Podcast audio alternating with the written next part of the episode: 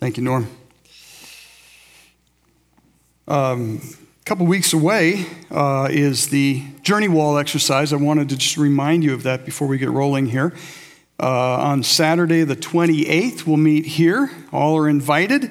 The journey wall is uh, an exercise where we look at the history of the church and uh, look at trends and uh, values and that sort of thing. And it's very helpful in terms of thinking about where God is leading us. So I would encourage you, if you're able, 8:30 right here on Saturday, the 28th. Let's pray together. Father, thank you for your word. Uh, thank you for how it speaks to us. Help us to listen. Help us to really desire to hear from you today. I pray that you would use the things that you have shown me, use me as your instrument, um, and I pray that it would be uh, your voice and your truth that we hear. I pray that your truth would penetrate our hearts, draw us closer to your great heart, and let us live lives that truly honor you. In Jesus' name, amen. Tina had a wonderful, godly grandma, and we all knew her as Noni. Noni. Uh, Noni died 25 years ago in the midst of a presidential primary season. And the reason I mention that is because Noni was a very staunch Republican, very conservative. Uh, she was a member of the Republican Party and a repeated delegate at, at uh, Republican uh, conventions. And so uh, we got word when we were on a vacation that Noni had gone into the hospital. And so uh, we diverted our route to go and see her. And uh, uh, that very day, her favorite candidate, Patrick Buchanan, had won a primary. And Tina wanted to encourage her with the news that her candidate was doing well. And she said, Noni, gotta tell you, Buchanan won the primary today. And Noni held up a feeble hand and said, Just Jesus. Just talk about Jesus.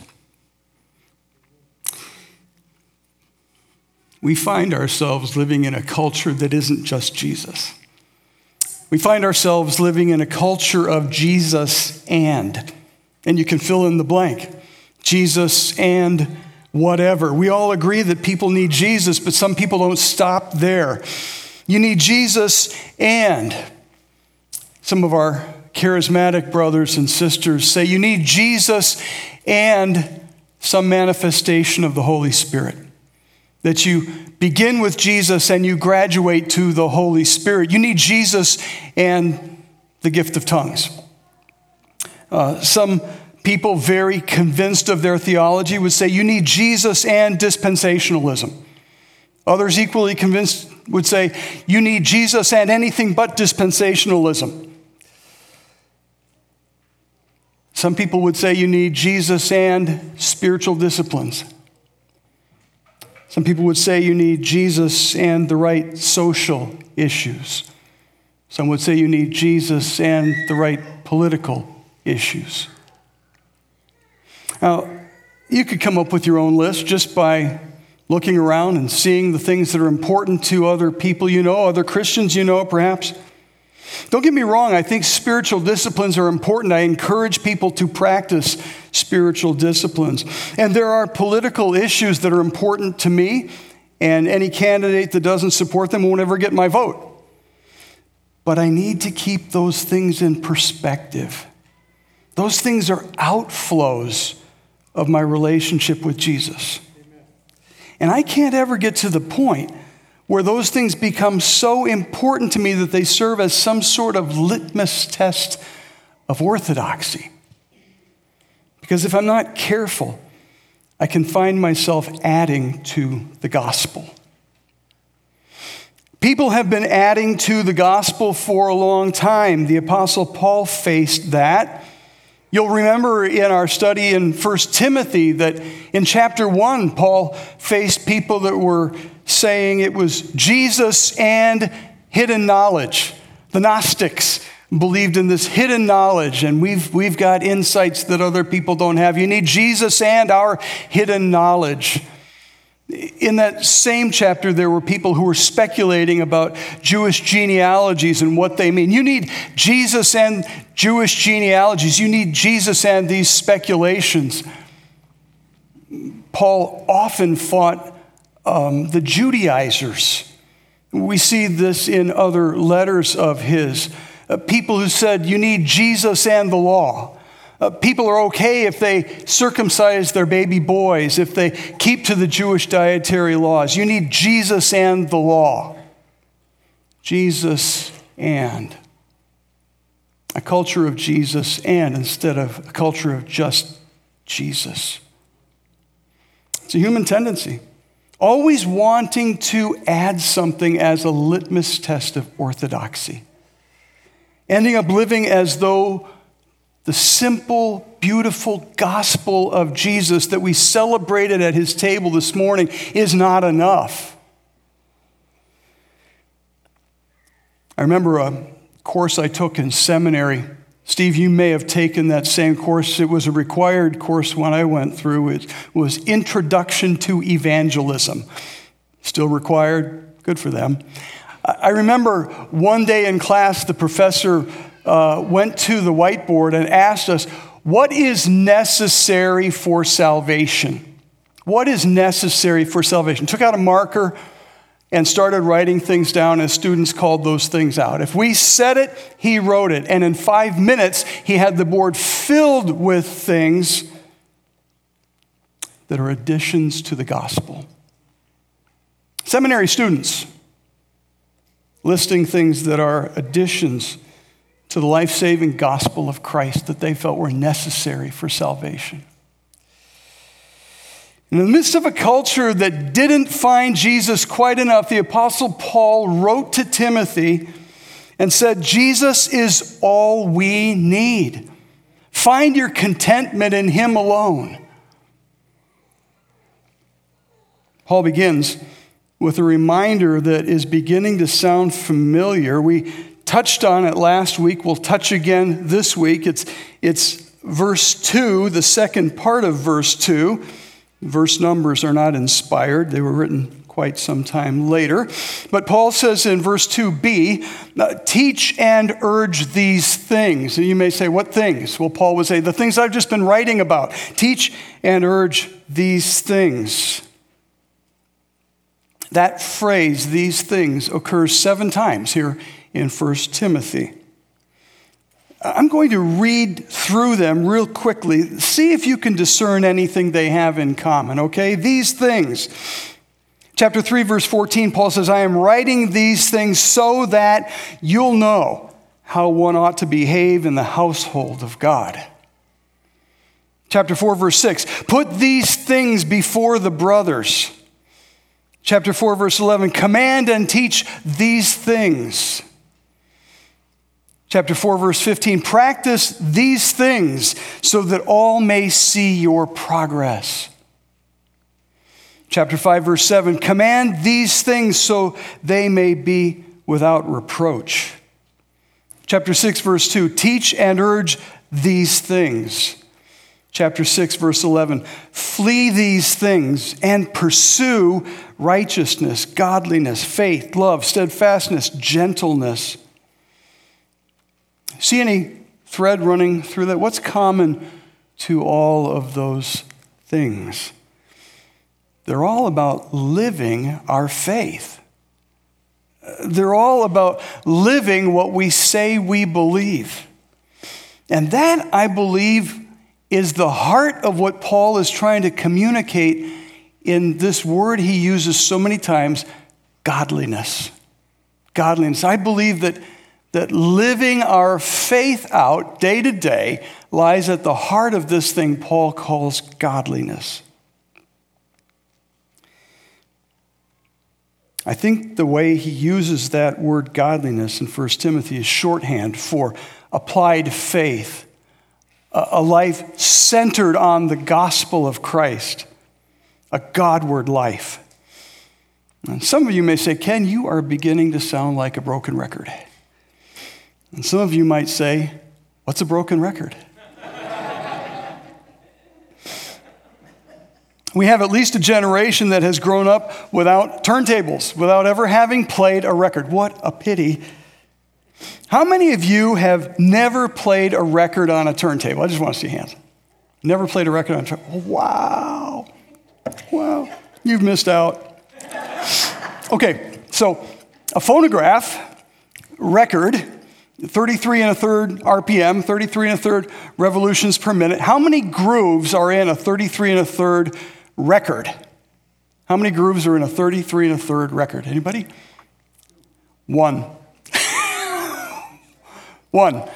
It just goes around and around and around, and you get closer and closer to the center all the time. That's the idea behind it. What happens when a record is broken? A record is broken, gets a scratch on. it. Someone drags the needle across that groove in a couple of places, maybe, and it gets scratched or broken. And when it hits that scratch, it jumps back to a place it had been at very shortly before.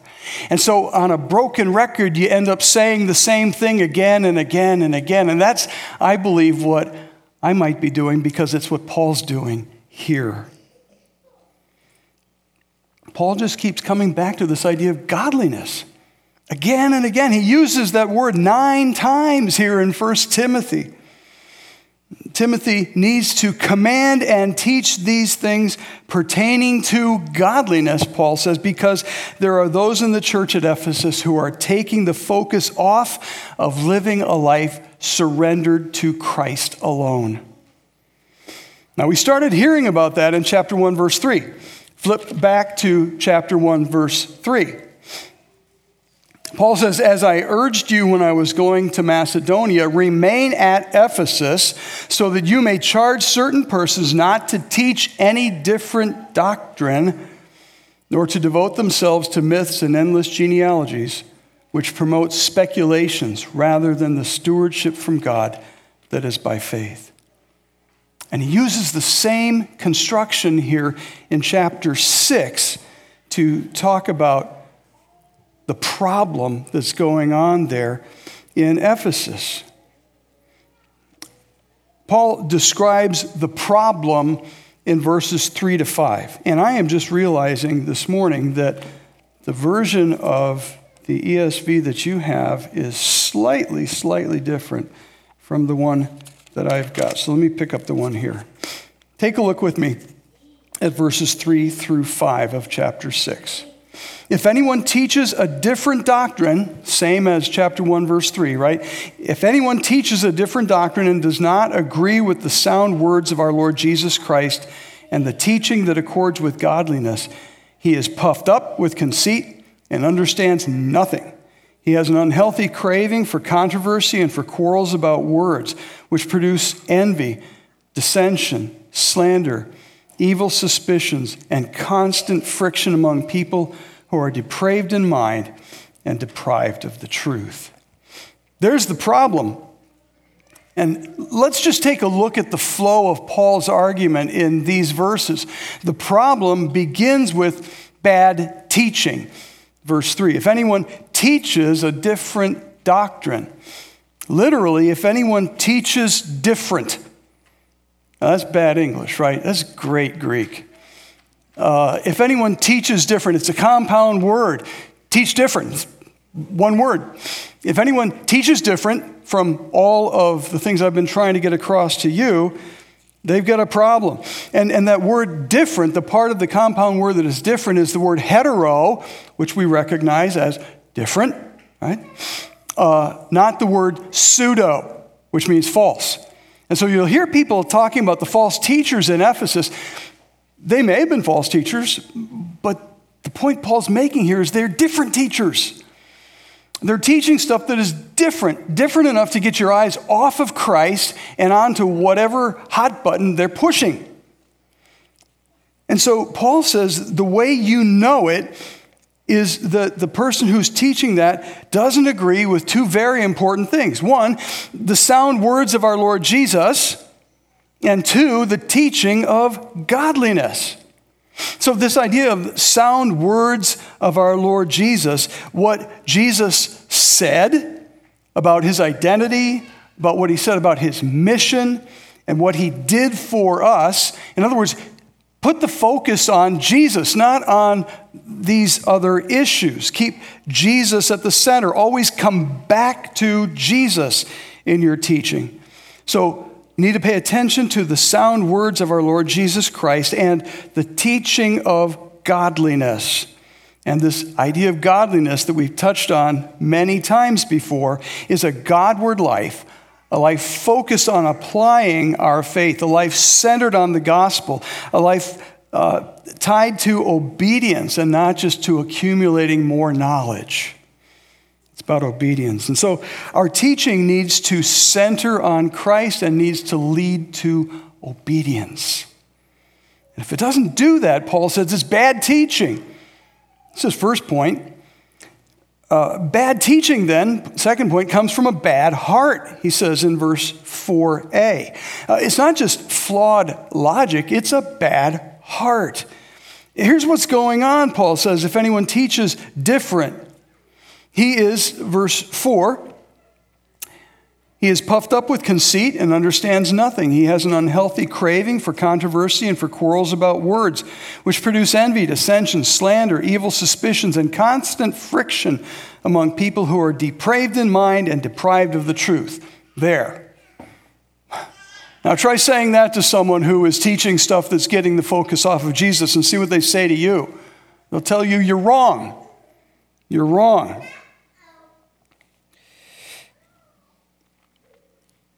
No one's going to admit to those things, but Paul says that's what's going on when people take the focus off of the gospel of Christ. Paul's pretty hard on people who are teaching things that take our focus off the gospel. Uh, we might put it into the vernacular and say, Paul is saying those people are just messed up. They're messed up. If you're teaching in a church and you're making a major issue of anything but Jesus and how to live out your faith in Him, those two things, you're messed up. Paul begins by describing the problem uh, about bad teaching and says bad teaching comes from a bad heart. And then the third point in his logic here is bad teaching from a bad heart leads to bad results. Chapter 4 or chapter 6, verses 4b and 5a. So, in other words, here's what it leads to when you have messed up teachers in the church envy, dissension, slander, evil suspicions, constant friction in the company of people depraved in mind and deprived of truth. In other words, having messed up teachers leads to a messed up church. And at the root of it all, verse 5b, Paul says, behind the bad teachers, they imagine that godliness is a means of gain. They misunderstand what godliness is for. They think it has to do with what they think or imagine to be true. And that word imagine implies thinking something to be true without particular certainty. In other words, they're convinced of something, not because they have checked it out scripturally, but because that's what their friends are saying. They've gotten caught up in thinking that belongs to a group of friends they hang out with. And what they think is that godliness is a means to an end. And Paul says that's the root problem. They misunderstand what godliness is for. What have we learned about godliness over these past few months in 1 Timothy? The theme keeps coming up. It occurs nine times. It refers to how the gospel shows up in life. It's about an applied faith, a Godward life, a life fully surrendered to God.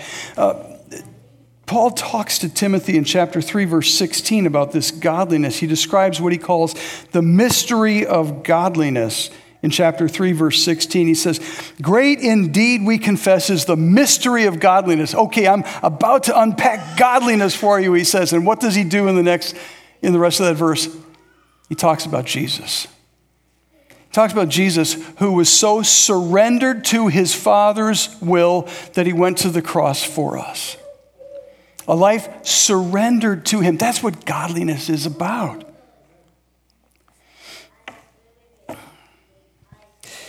It's not good for anything, Paul says. It's good in itself. It's an end in itself. You don't use godliness to get something else. In fact, godliness is the only reasonable response to the grace of God that is offered to us. A knee bent, a heart yielded, a life surrendered to God in Christ. And the problem is that there were people in the church there who didn't understand that, and they were teaching different. Paul goes on from describing the problem to sharing the truth that we need to focus on. Look at verses 6 through 10 of chapter 6. He says, But godliness with contentment is great gain. It's great gain. For we brought nothing into the world, and we cannot take anything out of the world, but if we have food and clothing with these, we will be content. But those who desire to be rich fall into temptation, into a snare, into many senseless and harmful desires that plunge people into ruin and destruction. For the love of money is a root of all kinds of evils. It is through this craving that some have wandered away from the faith and pierced themselves with many pangs.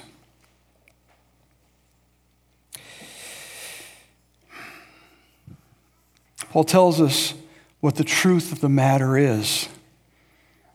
The truth is that there is great gain to be found in godliness if it comes with contentment. Godliness with contentment is great gain. What's that look like? Take a look at verse 7 again. For we brought nothing into the world, and we cannot take anything out of the world.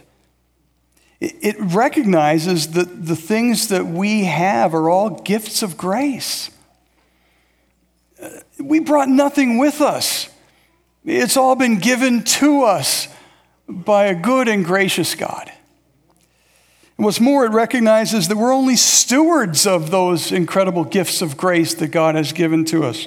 We don't get to take them with us when we leave this world and they're only given for a season. We're stewards of these things while we are here. It's like, like playing Monopoly. Uh, whatever you gain all goes back in the box at the end of the game. So there's this fundamental misunderstanding of godliness that lies at the heart of the problem. There's a, a misunderstanding of this life centered on the gospel. If people think they can get something out of it, that they can use it for something, they're barking up the wrong tree. What things do people think they can get out of a life centered on the gospel? Well, here in 1 Timothy 6, it's money. And he spends some time talking about money then uh, for the rest of this section. People were preaching the gospel for profit, banking on getting some of that double honor that Paul talked about in chapter 5, verse 17. There are other things that people try to use the gospel to get. We can probably think of a few. If you flip on the TV on Sunday morning, you'll find that some people are peddling a gospel of health and wealth, trying to get something for themselves, trying to encourage their listeners to get something out of godliness, that God wants you healthy, that God wants you wealthy, when in reality, God wants you holy. Some people use uh, the gospel just to get their way, manipulating God's word to support their position on something.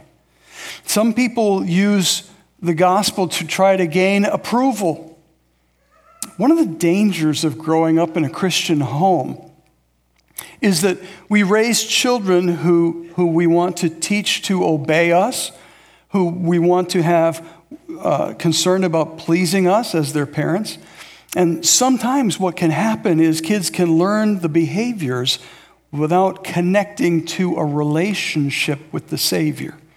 And you can end up raising well behaved kids who don't know the Lord. We need to make sure that they're getting the message that they need to trust in Jesus for themselves. Sometimes people try to use the gospel to gain respect. They want to look like good citizens, and the gospel helps. Some people use the gospel to try to get advancement. Christian principles can get you ahead in some circles, and so they use it for that. But none of those things are what godliness is for. It's not a means to an end. It's an end in itself, it's a response to the grace of God. You don't use godliness to get anything. Paul says in verse 8 that if you have godliness and the basic necessities of life, you have all you need to live a life that is fully significant. If you have a life wholly surrendered to God and you have enough to keep you going from day to day as you do that, you've got all you need. You've got direction and you've got provision, and you can be content with that. So here's the question that we can all ask What is my contentment based on? What is my contentment based on? If my contentment is based on the things that I have or the things I hope to have, then a few things are true of me. One is I'm not recognizing the giver. Two is I'm not recognizing the stewardship that he's given me. And number three, I'm headed for trouble not recognizing the giver. What do you have, Paul writes to the Corinthians, that you did not receive? Answer nothing. You received it all as a gracious gift of a gracious giver. If your contentment is based on the things you have or are hoping to have, you're not recognizing this giver. And you're not recognizing the stewardship that's been given to you as you use these things for his glory. It's only been given to us for a brief season. It all goes back in the box. And what's more, Paul says you're headed for trouble. Verses 9 and 10. Those who desire to get rich fall into temptation, into a snare, into many senseless and harmful desires that plunge people into ruin and destruction. For the love of money is a root of all kinds of evils. It's through this craving that some have wandered away from the faith and have pierced themselves with many pangs They wandered from the very faith itself. And they have inflicted self inflicted wounds on themselves, piercing themselves repeatedly. That's Paul's line of argument. If you're focusing on anything but the gospel of Christ, you're headed for trouble because you misunderstand what godliness is all about. So, what do we do about that? What do we do with Paul's correction here? Let me make just a few suggestions by way of application. Number one, make much of Jesus. Make much of Jesus. Paul wrote to the Corinthians in chapter 2, verse 2 of 1 Corinthians I decided to know nothing among you except Jesus Christ and Him crucified. There are a lot of fine arguments going around Corinth, but Paul said, No, no, no, only Jesus. I have decided to know nothing among you except Jesus Christ and Him crucified. Make much of Jesus and what He's done for you. I think of Noni waving off this political discussion and wanting to talk only about Jesus. And I would love to be known as someone like her who wants to bring up Jesus more than any other subject. Make much of Him. Second thing we can do with it is have done with lesser things. Make much of him and have done with lesser things. At the Leadership Summit a couple of weeks ago, we did an exercise together that I thought maybe I'd just kind of nutshell for you here this morning. It was an exercise that focused on concentric circles. We started with a, really big circle, filled uh, the flip chart page pretty much that, that we were on. And that circle is things we can discuss things we can discuss. We can discuss most anything, right? Uh, there's another circle in from that, and, and, that is things that we will disagree on. We, we can discuss anything. We won't agree on everything, but hopefully we can disagree agreeably on those things that we disagree on. Uh, there is a, another circle inside of that one, and that is things that uh, we uh, need simply to decide. Some things just require a decision. Uh, Joshua said, As for me and my house, we will serve the Lord. And my wife and I took that stand when we established our home. And one of the things that flows out of that is we give thanks before meals. We've had lots of people into our home, and like it or not, uh, we will give thanks before our meals. Uh, we do the same thing when we're out in public. That's just a decision we have made. And if someone who is with us is uncomfortable, I guess they have decisions they need to make as well. There's another circle inside of that one, and that is things that we will divide over. If you try to influence somebody I love in the wrong direction, we will part company. When my mother was widowed and was beginning to decline in health herself, uh, we brought in some help uh, so that they could be with her in the, in the house and she could stay in her home. And I remember visiting her once and overhearing a conversation between one helper and my mom in the kitchen. And the woman was basically trying to make my mom a Jehovah's Witness. And I just came straight into the kitchen and said, That's it. We divide company over this. We will divide over this. We'll go our separate ways over this. Don't try to influence somebody I love in the wrong direction. There's a final circle at the heart of it all, and that is the things that I would die for. There are very few of those. I would die for my faith in Jesus. I would die defending my family. When I was in the military, I agreed that I would give my life for my country if it came down to that. There are very few things that I would die for, but they're very real. So, those five circles have been a helpful tool for me. I want to be careful what I put into each of those five circles. I want to make sure I'm not elevating something beyond the circle that it belongs in. Now, one of the questions for further thought in your program asks you to list some issues that you're aware of, things that we talk about from day to day, um, and identify what circle it ought to go into. We did that at the summit, and it might be a helpful thing for all of us just to do. And I would suggest being careful with what you elevate beyond the circle of disagreeing agreeably. At the summit, we tried to come up with some plumb lines for the core values of, of River Hills. Uh, core, uh, plumb lines are, are, specific statements that help us live out each of those core values. We divided into groups, and different groups worked on different core values. And one group worked with core value number two that says this We believe that loving relationships should permeate every aspect of a Christ follower's life. We aim for people to find friends and feel at home in our church. So, one plumb line that that group suggested in terms of uh, living out that core value said this Our fellowship with one another will focus on our shared bond with Christ rather than any other affinity, social, political, etc. I think that's a good plumb line. Focus on what binds us together, the gospel, rather than on the things that drive us apart. Don't let the things that we can disagree agreeably over become die for issues. When we let lesser things occupy our focus, we get away from our mission of declaring the greatness of God, making much of Jesus so that people will put their trust in Him. Let's keep the main thing the main thing. So make much of Jesus, have done with lesser things. Third, remember Paul's formula godliness plus contentment equals great gain. Uh, G plus C equals GG. Okay, you can write a little shorthand for it.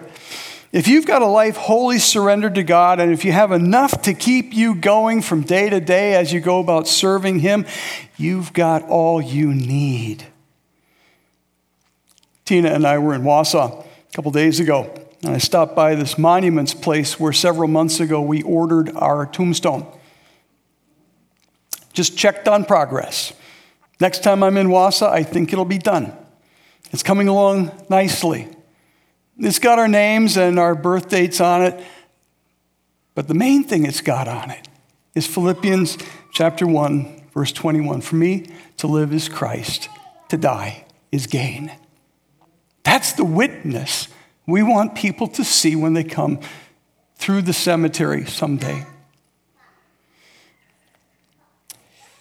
I want to live a life surrendered to Christ as long as He gives me breath and as long as He gives me what I need from day to day to do it, and to be content with that until He brings me home. And that leads to the fourth application be content. Be content. Be satisfied in your Savior. You have all you need in Him. I learned an important lesson 25 years ago from a little old lady on her deathbed. Just Jesus. Just talk about Jesus. He's all you need. Find your contentment in Him. Pray with me, will you? Father, thank you that in Jesus we have all we need. I pray, Lord, that you would remind us of that fact. Help us to make much of Jesus. Help us to have done with lesser things and to find our contentment in Him. In His name, amen.